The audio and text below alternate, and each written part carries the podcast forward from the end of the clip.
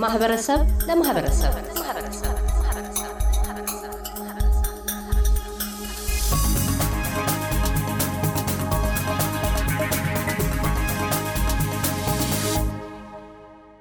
አቶ ሰለሞን ቀደም ባለው ክፍለ ትረካቸው ከውልደት ቀያቸው ጎርጎራ ተነስተው የባህር ማዶ ትምህርት ቀሰማ ከሀገር መከላከያ ግልጋሎትና የሱዳን የስደት ሕይወታቸውን ነቅሰው አጋርተውናል። በቀጣይነት በአንድ መልካም ኢትዮጵያዊ አማካይነት ለሀገር አውስትራሊያ ሰፈራ ስለ መብቃት ያነሳሉ። አውስትሬሊያ ሜልበርን ነው መጀመሪያ የመጣሁት። ሜልበርን መጥቼ ያመጣኝ ጓደኛዬ በእውነት ተባበረኝ። ምን ላደርግ እንደምችል ጠየቀኝ።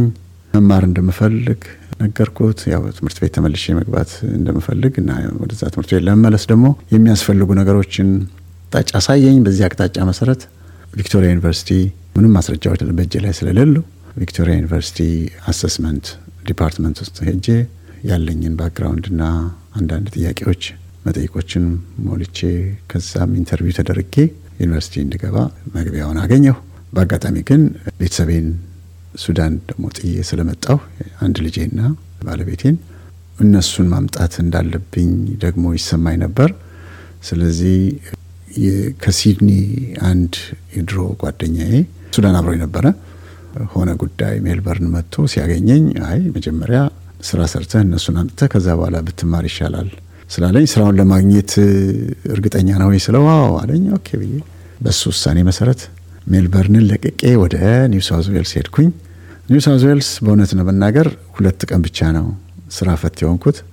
ከዛ በኋላ ስራ ገባሁ። በዛ ስራ ውስጥ ለረዥም ጊዜ ሰርቻለሁ። ከዛ ስራ በኋላ በቀጥታ ወደ ቪክቶሪያም ስመጣ ተመልሼ ማለት ነው ለመኖር በ2001 ስመጣም እዚሁ ይህንን ስራ ነው ቀጥዬ የነበረው። በዚህ መካከል ግን አንድ በአውስትሬሊያ ውስጥ አንዱ ከማስታውሰውና ከሚያረካኝ ነገር አንድ የሰራሁት ነገር ቢኖር በኢትዮጵያውያን ማህበረሰብ ውስጥ ኢትዮጵያዊነት እንዲጎለብት የኢትዮጵያውያን አንድነት እንዲፈጠር በተቻለ መጠን የሚደረጉ ስብስቦችን በሙሉ በቀናነት እከታተልና አሳተፍም ነበር። በዚህም የተነሳ በኒው ሳውዝ ዌልስ የሲድኒ community ው አባል ሆኜ ቆይቻለሁ። ከዛ መጨረሻም ሊቀመንበርነትም ሰርቻለሁ። በአጋጣሚ በእኔ ሊቀመንበርነት ወቅት የሲድኒ ኦሎምፒክ የተካሄደበት የሚካሄድበት ወቅትም ስለነበረ በጣም የታሪክ እድለኛ በመሆኔ በዛ ጊዜ ውብና ድንቅ ብርቅ የሆኑትን የኢትዮጵያን አትሌቶች እጃቸውን ለመጨበጥና በርቱ ለማለት በአካል ባካሄዱት ውድድር አሸንፈው ሲገቡ እንደ ማንኛውም ኢትዮጵያዊ ደስታዬን ያካፈልኩ እና እነዚሁኑ አትሌቶች እናመሰግናለን ብዬ ከኢትዮጵያውያን ማህበረሰብ ጋር ተባብሬ በጥሩ ሁኔታ ልረሳው በማልችል ሁኔታ አስተናግደን ሸኝተናቸዋል። ይህ በህይወቴ ውስጥ ትልቁ ከሚያረካኝ አንዱ ነው ማለት እችላለሁ።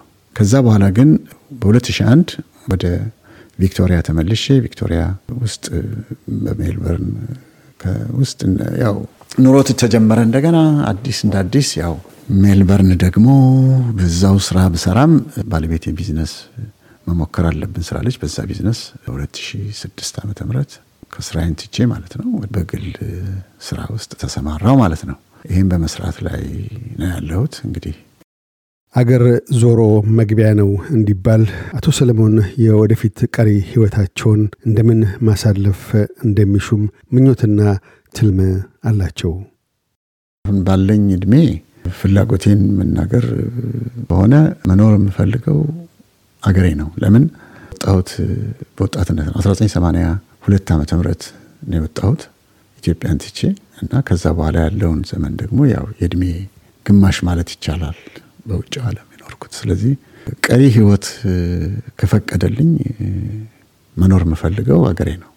ሀገሬም በተቻለ መጠን በህዝቡ ውስጥ እንዳው እንደ አንድ ዜጋ እንደ አንድ በጎ ሀሳቢ ሰው የተቸገሩትን ልረዳበት የምችልበት ወይም ደግሞ እርዳታ ያስፈልጋል ተብሎ በሚደረግ እንቅስቃሴ ውስጥ የአቅሜን የአቅሜን በጉልበቴም ይሁን በገንዘብም ይሁን እየረዳሁ ህይወቴን ባሳልፍ ደስ ይለኛል።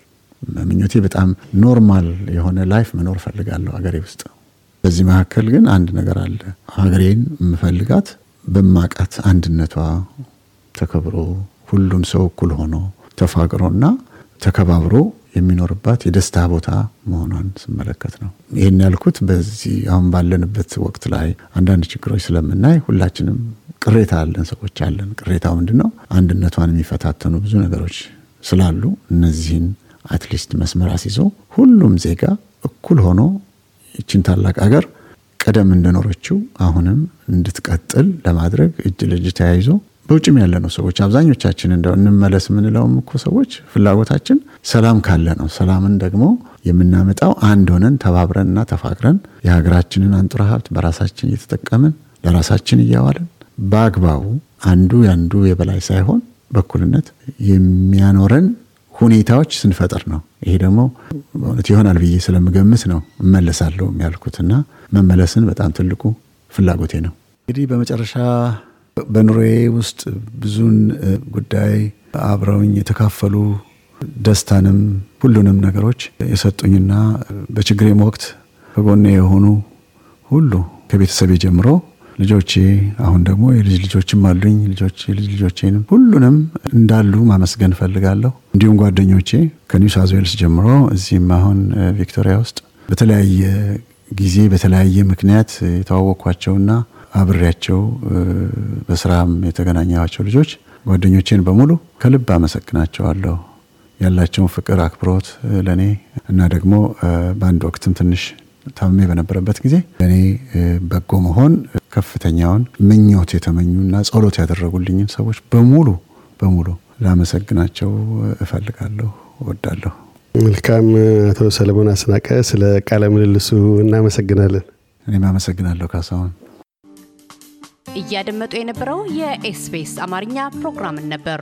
የፕሮግራሙን ቀጥታ ስርጭት ሰኞና አርብ ምሽቶች ያድምጡ። እንዲሁም ድረገጻችንን በመጎብኘት on demand እና በኤስቢኤስ mobile app ማድመጥ ይችላሉ። ድረገጻችንን ኤስቢኤስ dot com dot au Amharic ን ይጎብኙ።